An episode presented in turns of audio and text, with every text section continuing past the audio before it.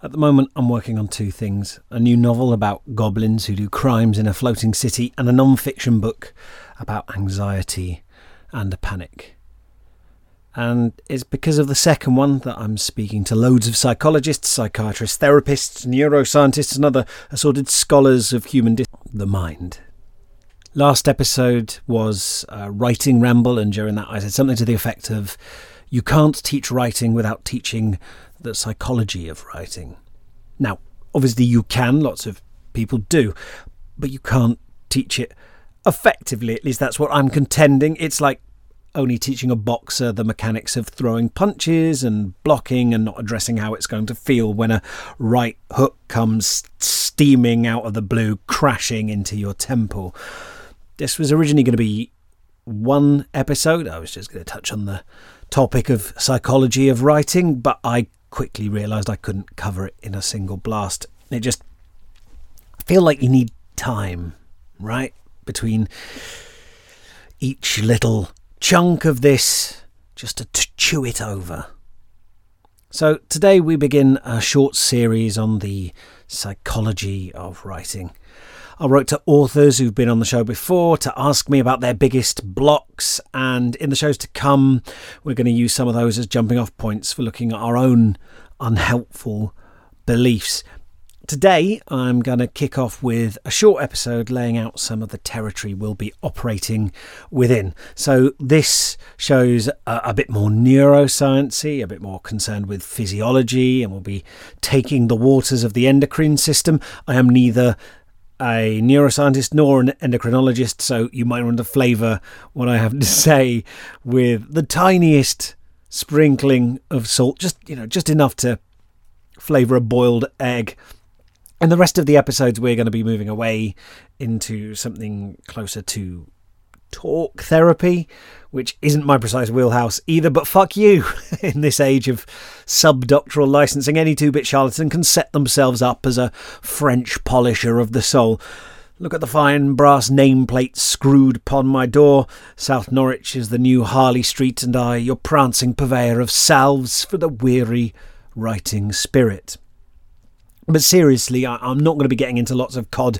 Tell me about your mother flim flam. The point isn't to shove you onto the psychiatrist's couch, break you down, and rebuild you. I'm I'm very aware of how that can sometimes be a power trip for the person delivering it. I, I have worked as a tutor uh, on enough creative writing retreats to know that you know to a certain extent you can you can be slightly uh, geeing someone towards hitting some kind of creative wall, uh, s- smashing to pieces, and then and then you help them back out of it. That can feel very productive, and you've got to be very careful because it's not always necessary. Sometimes personal change can be minor and and gentle and, and quite pleasant.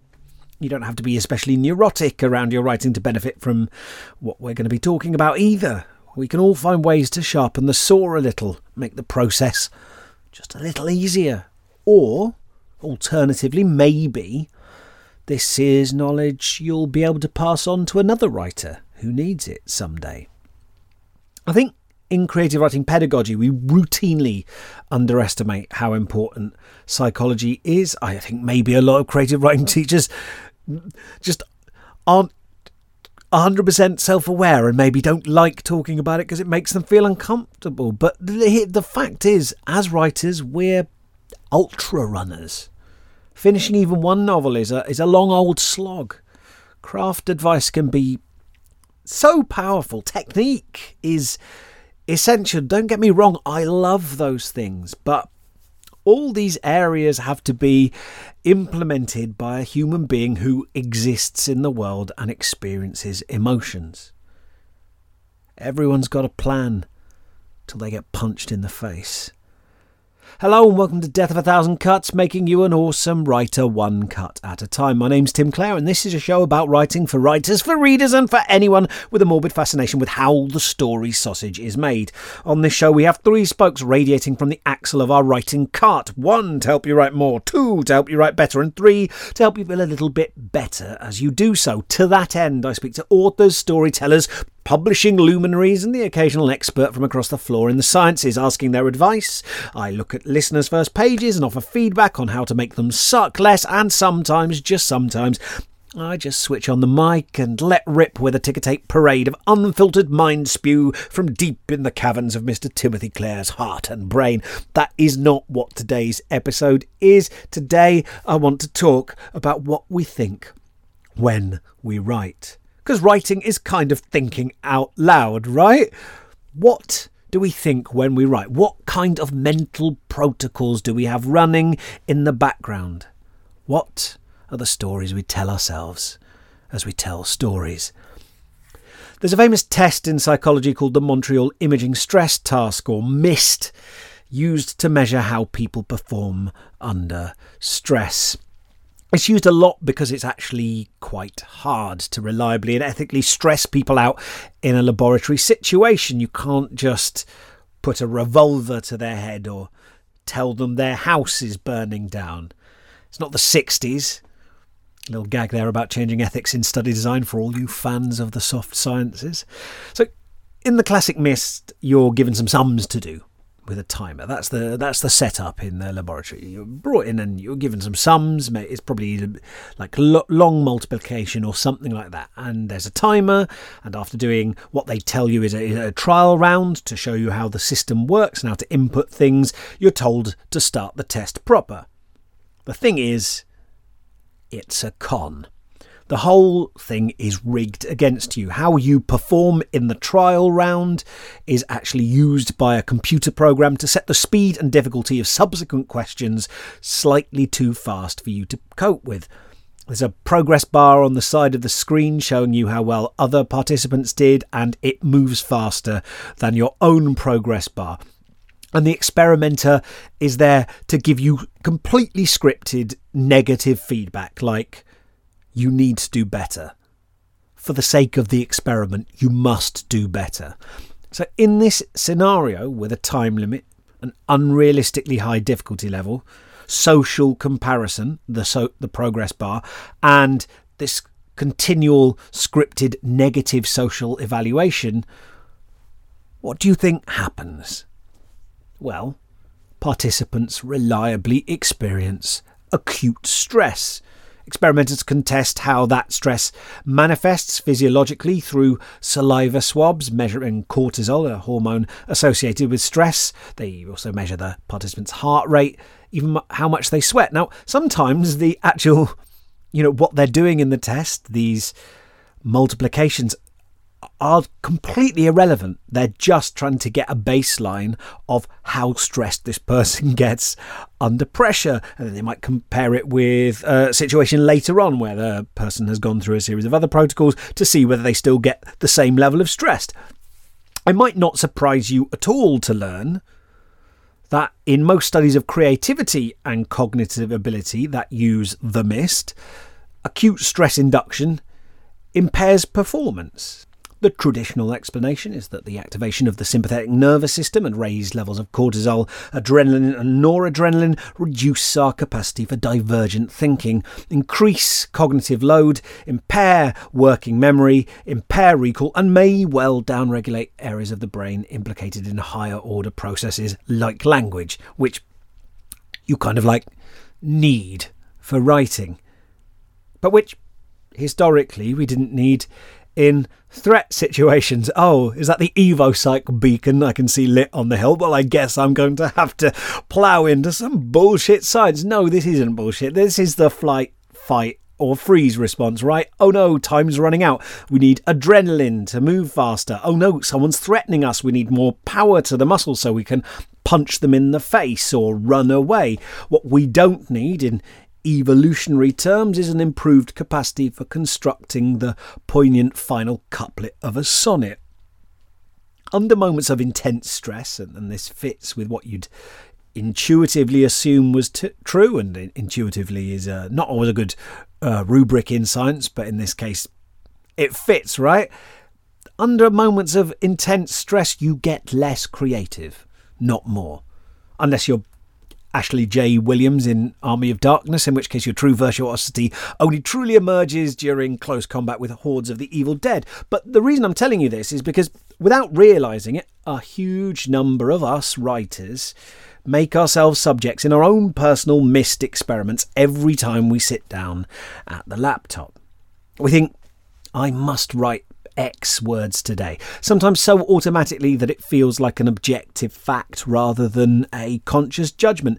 We evaluate our first draft as the words land on the page from our fingers as if we were reading a published novel. Is this good enough? Is this good enough? We, we compare ourselves to other writers, usually unfavourably. And worst of all, we, we keep up that little experimenter in our heads, providing negative social evaluation, saying, you need to do better.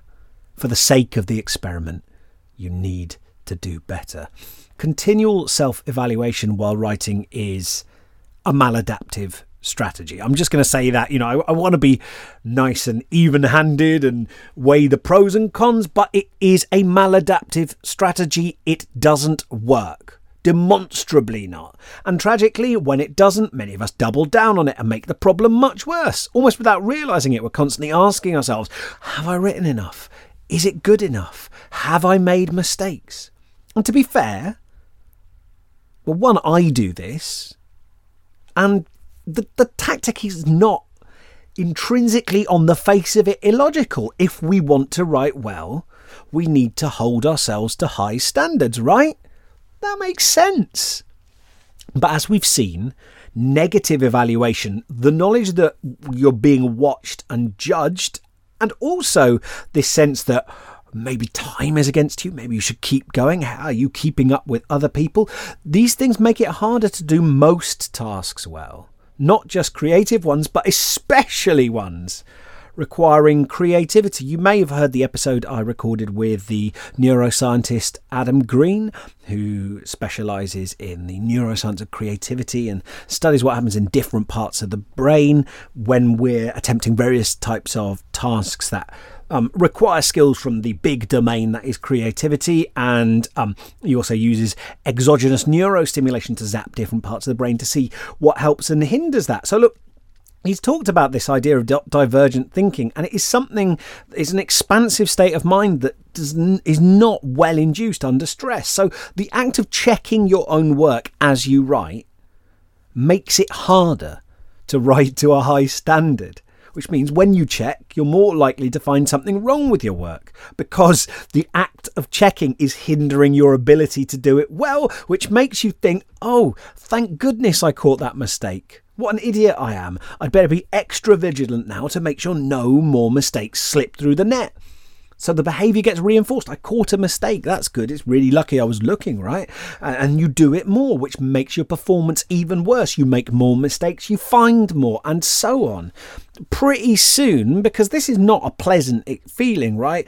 Writing becomes so stress inducing, so piecemeal, so broken apart that the work you produce is, is stilted and you know you are evaluating yourself and finding yourself wanting it's not pleasurable and you probably give up and who can blame you the counterintuitive answer to all this is to lower your standards, to actively court mistakes, slapdash writing cliches, leave blanks when you can't think of a word or a name or anything like that. You know, you can go and spot research some of this stuff later. I know it I know it doesn't look like a real book if you leave gaps in or you write a line that isn't ideal, but it's not supposed to be yet. That's not a realistic standard to hold it against. You're holding it to a standard it, that it's not reasonable. Nobody writes a first draft that is the final draft that then gets published unless they're self publishing, in which case, you know, maybe they should at least do a line check. But like, look, you can just be silly. Like, practice writing deliberately bad scenes. That's how I got out of a period of like deep depression and when I wasn't writing at all. That's how I start, started my career as a, a poet. I wrote deliberately bad poems and it was a joy. I you know make lists of names for pubs or racehorses or people. Try writing for five minutes with your eyes closed without stopping. Look, I'm not suggesting there's no value in discernment, redrafting, working hard on a text. You know, I espouse those things on this show all the time. I'm just saying that writing takes practice, and if you aren't enjoying your writing, you won't turn up and write and build those creative muscles, and so you won't get any better. If you hate writing, you're just not going to do it. You might mean to, you might feel this constant guilt about it, but you will procrastinate. You will procrastinate, and you'll be right to procrastinate because your experience of writing is horrible, is a horrible torrent of self abuse. Why would you turn up for that? Of course, you're going to get in your own way. You deserve better. You can't learn writing through mistake inhibition. Creativity is, after all, a form of adaptive mistake. You only learn by moving the pen, putting one word after the other, experimenting with different combinations, and observing the effects they create. And writing badly, believe it or not, takes practice. For some of us, writing with the perfectionist brakes off is intermittently terrifying. But it's liberating too. And and the good stuff, the inspiration that artists are always talking about, it just seems to pop up out of nowhere. So, relaxation good, stress bad, right? Well, Hmm. Although I was raised by a pack of wild artists, I am slowly learning the ways of capital S science. And one of the hardest, most frustrating lessons is that if you think you can sum something up in a single sentence, you're probably wrong. The truth isn't usually that simple. In fact, we probably don't know the truth, capital T, capital T, especially in an area like psychology where there are murderously few hard endpoints to loop the red yarn of theory around. I mean, let's take a domain I know intimately live performance. I've done, I'd guess, a couple of thousand shows now on stage for an hour or more, just me and a microphone, sometimes not even a microphone. And that is a state where you're very much adrenalized. There's social evaluation. Live performance is an unambiguous stressor. In fact, there are versions of like there are parallel versions of the uh, MIST experiment that use uh, social evaluation where somebody is supposed to deliver something on stage as a fairly reliable inducer of stress. That's across most human beings, right? You know, I know performers who who regularly vomit before they go on stage. They they have to go and have a big puke and and, and that, you know that is true of many actors that is true of many stand-ups you know not everyone but a certain subset of people they, they you know that is not mild arousal intense gastric distress. We're, we're not in rest and digest when we go on stage. You're you you're on. You're awake. And and yet anecdotally i can point to some of these shows that i've done where i've been match fit where there's a fair wind behind me in terms of the audiences being on board and the venue being all right. You know, there's no lights out, there's no noise bleed from other venues. I more or less know my material, I'm pretty comfortable. So the basic conditions for a good show are met. And Father Christmas on a bike, it feels like I'm flying. It's not just that I can deliver a script, you know, my subjective experience is that in those moments where things are kind of going right and I feel reasonably comfortable, sometimes it's just like time slows down. I can see opportunities to add tags to jokes. Uh, tags are like little additional gags you add after the punchline, a sort of little follow up ping. I can use what's happening in the room to improvise. You know, I can be spontaneous. I can just say stuff, and it all seems to flow out of me. Like I, I'm, I'm physically quicker. I've, you know, I've, I've gone on stage with like a sprained ankle, and for that time, I don't feel pain. I can move around like colds seem to be suppressed for the time you're on stage. But more than that, which you'd expect from an adrenalized kind of sympathetic nervous system state, I, I have increased oral fluency, words seem to come easier, but also I feel like, and this is just a feeling, it feels like a bunch of processes are easier. So I have more space to be creative. This kind of experience is what the psychologist Mihaly Csikszentmihalyi called a flow state.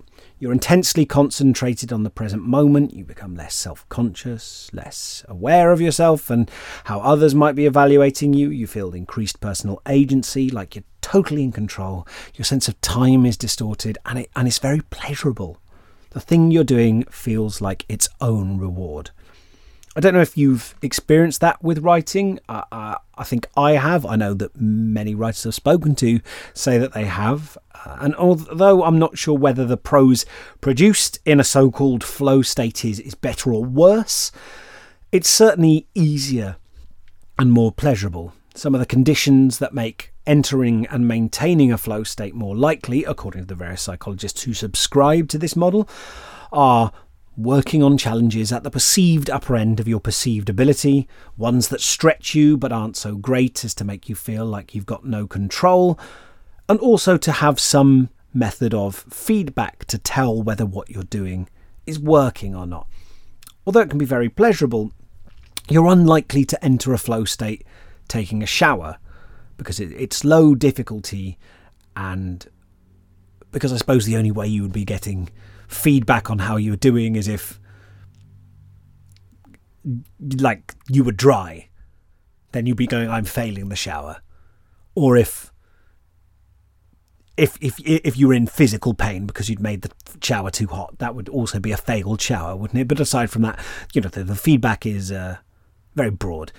Now there are various objections or proposed modifications to flow theory i don't have the time to go into here that's not true. It's, it's a podcast. I, I, I make it. I could make this episode six hours long if I wanted to. I, I do have time to list the various objections and proposed modifications to flow theory. I just can't be asked. Suffice to say, I'm not going to the mat for flow. I, you know, I think there are reasons with anything to just not present things as established psychological fact rather than one model, though it does seem to me to be a, a, useful model of high level human performance that gives us lots to think about.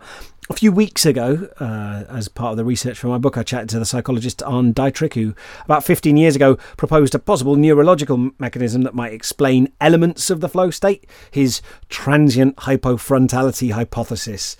So, um, in this hypothetical, as yet unproven model, additional demands to parts of the brain during what we might think of as good stress, when you're running, when you're intensely engaged in an activity like rock climbing or, or fencing, or being tied up and whipped during a BDSM session. I don't mention that frivolously. I've read several papers on it that mention the uh, transient hypofrontality hypothesis. Your brain, having only so much blood to go round, down regulates the prefrontal cortex so it can get that sweet, sweet oxygen rich hemoglobin to areas associated with core functions like visual perception or trained clusters of reflexes in, say, the cerebellum.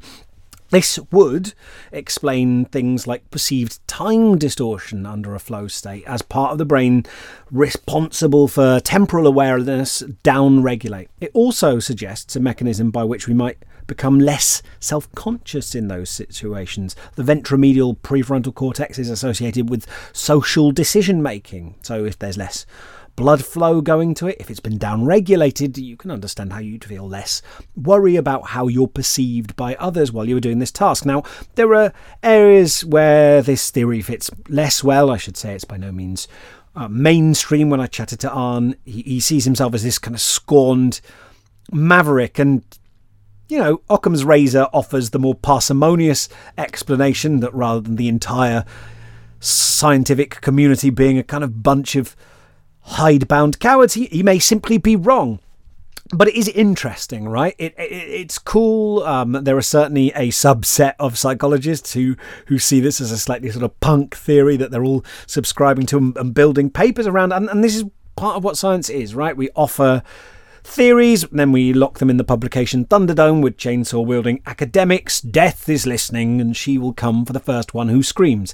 And we like death in the soft sciences because it's a rare example of a hard endpoint, lovely little island of certainty in the data there. But seriously, one thing I'd like to draw your attention to is a qualifier in this description of desired conditions to make the induction of the flow state more likely. So you'll remember I said you're working at the perceived upper end of your perceived ability. And actually, when motivational speakers and TED Talk wankers are talking about flow, they often strip out the nuance and just say you're working at the upper end of your ability in a flow state. But that's not true. And the reason they put it in a TED Talk and, not in an academic paper is because academic papers are peer reviewed uh, before and after publication. And people would point out that that's bollocks. It, look, it's very hard to lose yourself in a task, to truly emerge with it in this pleasurable, intuitive state. If you believe it's beyond your competence, how can you simultaneously experience a sense of mastery while thinking that you're incompetent at the task or it's impossible? Or indeed, if you imagine it so simple as to be barely worth your time. If your self-esteem is is crappy, like mine sometimes is, or more specifically, if your confidence in a particular domain, like creative writing, is circling the plug hole, which you know I have different levels of com- confidence. Uh, we're not all one thing. We don't have static attitudes all the time. You'll know that from your own experience a lot of tasks are going to seem prima facie intimidating, unreasonable, impossible. You're going to anticipate a lot of frustration and dissatisfaction without even sitting down and beginning them. And that's going to create a lot of psychic noise, a lot of unpleasant stress. It's going to, it's going to be metabolically costly. It's going to be distracting. Uh, and that's all before you even begin if you do begin, because of course, for most people, creative writing is an entirely voluntary activity where the rewards seem distant and uncertain. I mean, that is unless you can learn to draw intrinsic pleasure from the act of writing, in which case the rewards are immediate. But you're unlikely to do that if you imagine that storytelling is beyond you. Now, to be clear, I'm not suggesting that the answer, therefore, is all about geeing yourself up and just saying over and over, I can do this. I'm brilliant at writing. I'm a super writer. Skill acquisition is an important part of this process. You know, I, I was a really anxious driver when I started out, and that anxiety made driving actively less pleasurable, right? It made me less keen to practice. I, I dreaded my driving lessons, and it made the actual act of driving harder. So it was partially a self fulfilling prophecy. I'd, I'd, go into this state of hyper arousal, you know, make some small mistake, and that would escalate. There'd be a cascading error where things got harder and harder as I got more stressed, and my ability to focus on the task at hand got worse and worse until I couldn't monitor the road properly or work the clutch. But I didn't end up solving it by calming down, though I do believe that that is one vector. I'm still deeply anxious under certain circumstances and on certain days, though, you know, I'm working on it for sure. I think it's an important thing to work on. But what did work for me was working on multiple skills in the domain of driving. Sounds obvious, right? But those skills slowly became more natural, more automatic and that reduced the cognitive load I was dealing with. And I got good data, right, of seeing myself slowly find things mildly easier. Driving became less mentally taxing as some of those skills became automatized rather than that ones that I had to consciously think about and control. And that made me less stressed more confident, which reduced my arousal levels, which allowed easier processing of my surroundings, on and on in this lovely virtuous spiral. I enjoy driving now. I'm a weirdo. I offer people lifts just because I quite like being in the car. That's a fairly radical change for me. On the other hand, having a fixed idea of yourself as an anxious writer or unfocused or crap at dialogue or whatever, continually going into writing expecting a bad outcome based on previous outcomes, will produce a mindset and a physiological state conducive to stress and struggle. It will make it actively harder. I know for some of you, you don't want to hear that because you're like, "I Tim, I fucking know." I what you? What do you mean? Oh, yeah, feeling stressed is going to make writing harder. I, I experience this every day. This seems like doom. You're saying, "Oh, by the way, if you're stressed about writing, you're going to find writing harder, which is going to make you more stressed." Sorry, no, no, no, no. There are interventions we can make at every different. There like stress and anxiety is a big wheel that has multiple points of failure, and we can make stage interventions at any one of those or all of them fucking simultaneously. And success in any of these areas around the big kind of like wheel of stress um breaks other bits down as well. So yes, they're all interrelated and that is simultaneously the fiendishly difficult thing about it and its greatest weakness. So adopting our understanding that writing is a set of connected skills and that when you write, you develop your ability in each of those skills almost inevitably if you actually write and pay the slightest bit of attention to what you're doing. Perhaps taking time to work on specific subdomains of creative writing, like dialogue or description, can be helpful, or keeping a notebook where you play around. All of these things are likely to reframe writing as a process a pleasurable journey, a path of self improvement, and a kind of exciting game rather than a test.